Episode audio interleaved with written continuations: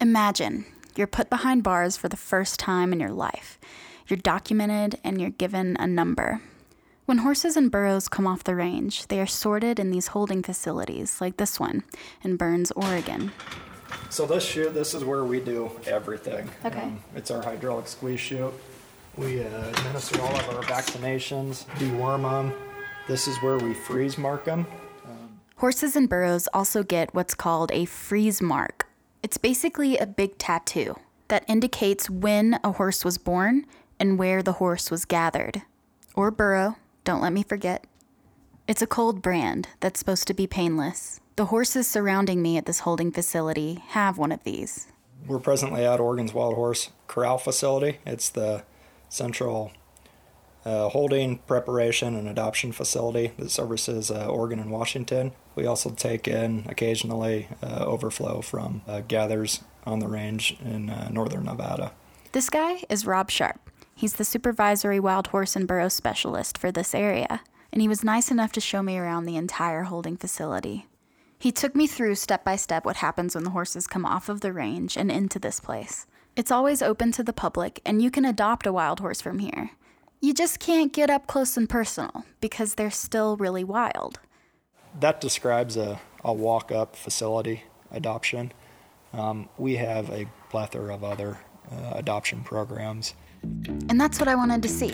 I wanted to see other facilities that actually train the wild horses and burros. But in this series, you have heard a lot about wild horses. It seems like the red-headed stepchildren of this whole scenario have been the burros, the forgotten donkeys. And that's what this episode is all about an ode to the little guys. I'm Anna, and this is Wildish. So this is our pasture, and we'll go out here too. So our training facility is located back behind here. Okay. We have seven acres out here, and you see different kind of obstacles we have set up that we're working with the horses, training them to do, just being exposed to different environments, different terrain, different obstacles. But the burro guys have worked with the burros, and the burros, a lot of them will do all the exact same obstacles that the horses do. So it's really cool. Shows their dedication. This is Mike. Mike is a retired corrections officer. So you worked in this in this prison for until you retired? Yes, five years ago. The Wild Horse and Burro program has both holding facilities and training facilities on prison grounds throughout the United States. In January of 2020, I went down to the Arizona State Prison in Florence. Florence is in southern Arizona, surrounded by those giant saguaro cacti. If you have to draw a cactus, it's the one you end up drawing.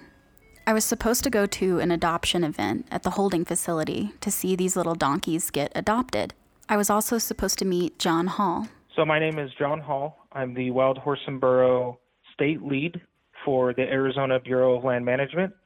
I'm also the facility manager for the Florence Prison Training and Holding Facility that we have located in Florence, Arizona. As you can tell, John is on the phone because he got stuck in Denver and the adoption event was canceled. But Mike said, Don't worry, I can show you around and talk about some burros. So the burros are quite, um, they're super intelligent. Uh, they figure things out, and they, they, they'll figure a way if they can how to get out of doing what you're asking them to do. A horse is more willing to give to you quicker than a burro ever will. One of the things with the burros that we've found is you really, really need to, to befriend them and become part of the herd where they accept you. Then they'll start doing things for you a lot easier. Mike loves his retirement job. I do the hiring for the inmates, so they're all minimum custody inmates. So when I go to hire, it's it's kind of funny because the interview is very much like a first date because everybody tries to put their best foot forward, give a good impression. What I'm looking for is somebody who's being honest with me, somebody who's willing to learn, somebody who has a good attitude. You've got to be able to pick up a 100 pound bale of hay. You've got to be able to climb over pipe rail fences. You've got to be able to get on and off a horse. You're training. So your safety is our number one priority. And it is wild horse in burro training. So it's inherently dangerous on its own right. I'm sitting in Mike's pickup truck and we drive into the prison. He says he's not only going to show me the training facility, but introduce me to the burro guys, the inmates that train the donkeys for adoption. I've never been in or at a prison before, ever. He says, Let me warn you, and I brace myself. Then he says, The horses and burros have never seen a woman, because this is a men's prison. So they're going to be scared of you. And I was thinking, Mike, I should be the one that's scared right now. But once I met the burro guys, JD and Dakota, I completely forgot I was in prison. At first, I could tell you were like, I don't know. Well, I've never, I've never been like Yeah. on prison grounds before, Yeah. so Okay. I wasn't sure what to expect. But um, Everything's not like it is on TV. yeah. no, yeah, Yeah. it's not like Shawshank Redemption. And Mike was right. The horses, the donkeys, they were all scared of me. They would hide behind the guys like little kids. I know I'm weird looking. He'd probably come over here if it wasn't like he's checking everything out right now. I don't know. I know those two guys, but that one little person, I don't know. yeah, he's cautious. I think a lot of people get stubborn, messed up with cautious. That's JD, and this is Dakota. A burro will stop and- and assess the situation that's going on, and if they know they can handle it, they're gonna fight back. Yeah. A horse, most of their situations, they just run away. I know everybody knows what a donkey looks like, but in case you need a reminder, I asked these guys to describe them. Smaller than a horse, It's like a small horse. big ears, and loud. Yeah, they're loud. It's probably it's like if, if you've seen a horse and you haven't seen a burro, I feel it just like maybe shrink their body and grow their ears a little bit, and that's what you got. That's Clop. The other one's Clip, Clip and Clop. That's Tigger right behind him, and Cole is all the way behind him. These are all our trained jacks. A jack is a male donkey, a jenny is a female donkey. It seemed like they had the most luck with jacks. They had Lacey, the female donkey, but they named her that because, quote, she'll lace you up. We hung out in the burro corner of the training facility, and I asked these guys what it takes to train these wild donkeys. Halter them, To to their feet, lead them. To ride, we we train them to be ridden, to go on the cart, to uh, to pack, like for for people that want to pack supplies or something through like mountainous country or just a regular trail. And they're good guardians for like livestock and stuff. There's a lot of people that really love burros. This is John Hall again. You know, they're they're originally from Africa. They were they were introduced by the Spaniards and by miners in like the 15 and 1600s. Um, especially here in Arizona, they were introduced in the, the late 1600s, and then more were introduced in the in the 1800s around the, the gold rushes. A lot of people lately, it seems like the the demand for burros has has absolutely skyrocketed. I think that people are starting to finally understand that they're they're really great companion animals for their either for their horses or just companions, you know, for people. They tend to be more loving, I would say, more like a like a dog kind of for the most part. They you know they they really um, form a really strong bond with their owners, and and I'm extremely proud of Florence because I feel like we're a very clean, well operating facility when it comes to the day to day management of the animals. And a lot of that's because of the unique relationship we have with the prison. We're able to pay them daily cost per animal and they're they're able to provide very good service for us. I also want to repeat something. Donkeys and burros are the same thing. It's just the word. Burro in Spanish means donkey. And mules are not the same as donkeys. Mules are the offspring of donkeys and horses. So, like John said, donkeys evolved in Africa, which is a totally different place than where horses evolved on the Mongolian steppe.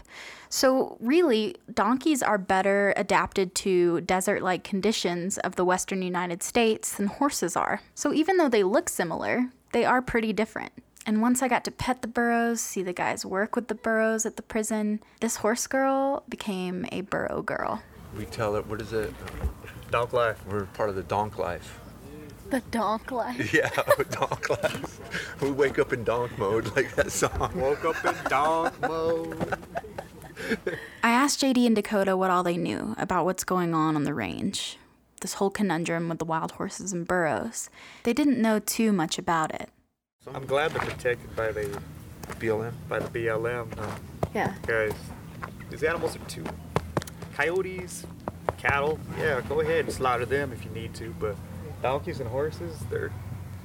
Once you get used to them, and once they approach you and actually start getting to liking you, I think they're amazing altogether.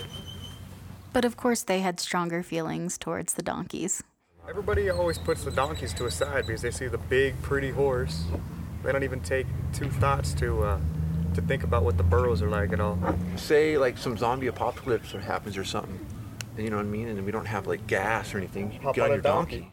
But when they first come off the trailer fresh from the gather, it's a pretty intense process to get the donkeys to calm down. It's like after a while though of, of just getting our hands on them, brushing them, we, we get them. Like it, that probably sucks for them a little bit. It's probably a little traumatic for them. Once we, you know, get them in a headlock and then we, you know, like three or four of us, like actually like, it's kind of hard to tackle them, but we get on them and we get the halter on and then we tie them up.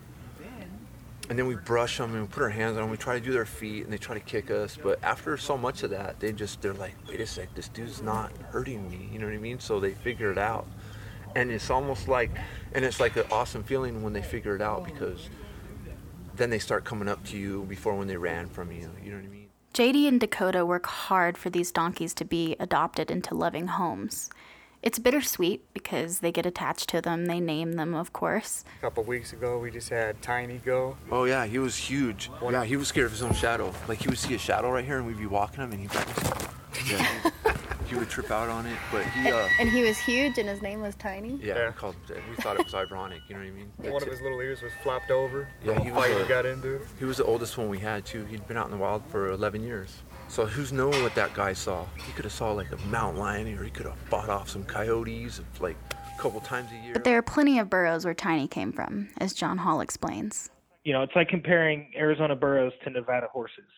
We have very dire conditions in some of our HMAs in Arizona when it comes to range health caused by burros, just like they have problems with horses in Nevada. So I asked John if that's the case, why are burros never talked about? Burros don't really like to be around people for the most part. You know, our larger populations, they're not they're not going to stay around where you have a lot of people. So they're just not they're not as easily viewable. Whereas in Nevada, you could drive out to an HMA and you could see hundreds of horses on the range sitting on top of a tiny hill with binoculars. So I asked John, how does the BLM tell if there are too many burros on the range?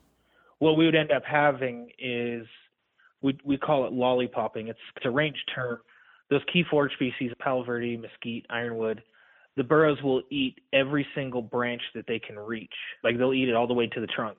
It it'll get to the point where every key forage species that they possibly can eat, they will eat. And then the problem is, is that once those are gone, you know, the native wildlife that's there, the deer, javelina in the same place, some places, you know, antelope in some places. Basically, you've eaten all of the forage that's available for those native species also. So you're going to have negative effects on the native species because they're being outcompeted by the non-native burros. Back at the Arizona State Prison, JD and Dakota showed me some cool things they can do with the burros. we have a cart that looks like a little wagon You know, the old Amish wagons. yeah well it looks like an old western wagon kind of like you know a chuck it, wagon yeah. or something They train the burros to pull these cute little carts. We went into this big enclosure where they showed me how cart pulling is supposed to go, with a well trained jack named Stewie, like on Family Guy, because of his big head. Then they hooked up Lacey, the feisty Jenny. This was her first time pulling a cart. They expected chaos, and a little chaos is what they got.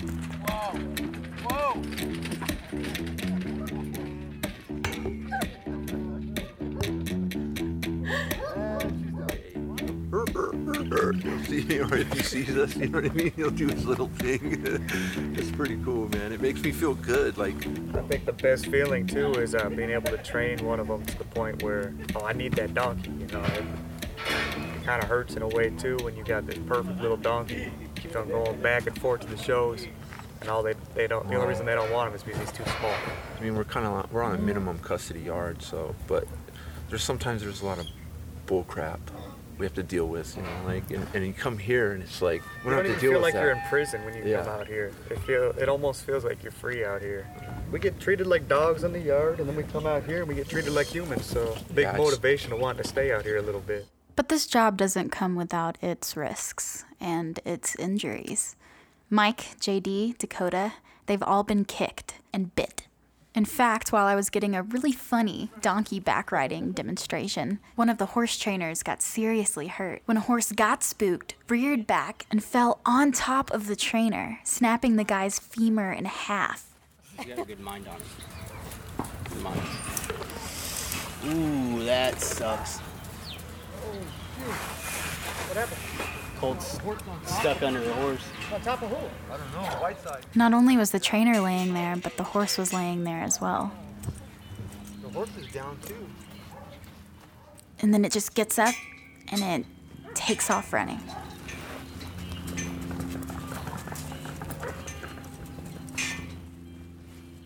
Wild horse! He was fine. They called an ambulance and put him on a stretcher, but not before shackling his hands and feet. Because after all, these are inmates. Of course, he couldn't go very far. He had a broken leg. It is the risk you run when you deal with something like a wild horse or a wild burro. As I sat there with everybody else on top of a hay bale, talking about the Super Bowl, clueless about any pandemic coming our way, things shifted in me. I really want a burro now more than I want a horse. And maybe a wild burro trained by one of these guys. Of course, this is in the future, after I've paid off all my student loans. But it still seems pretty elitist, doesn't it? Adopting a horse or a donkey? Is it really feasible? Especially my generation. We're all paying off our student loans. So I went to talk to someone who has adopted a wild horse, a millennial, whether she wants to claim that she is or not. But that's in our next episode. Another thing that shifted I know these guys were on their best behavior when they were around me, but I really, really liked hanging out with them. And I can't wait to scratch some big burro ears again. Thanks for listening. This is Wildish.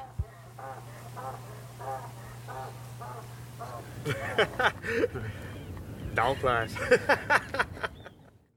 The series Wildish was made possible by Alan Warda's Media, Brigham Young University's Charles Redd Center, Western Colorado University's Graduate Studies and Master in Environmental Management program, the Margie and John Haley Fund, and Dr. Corey Knapp. A big thank you to High Country News for publishing Wildish, and you for listening. Please rate Wildish wherever you get your podcasts.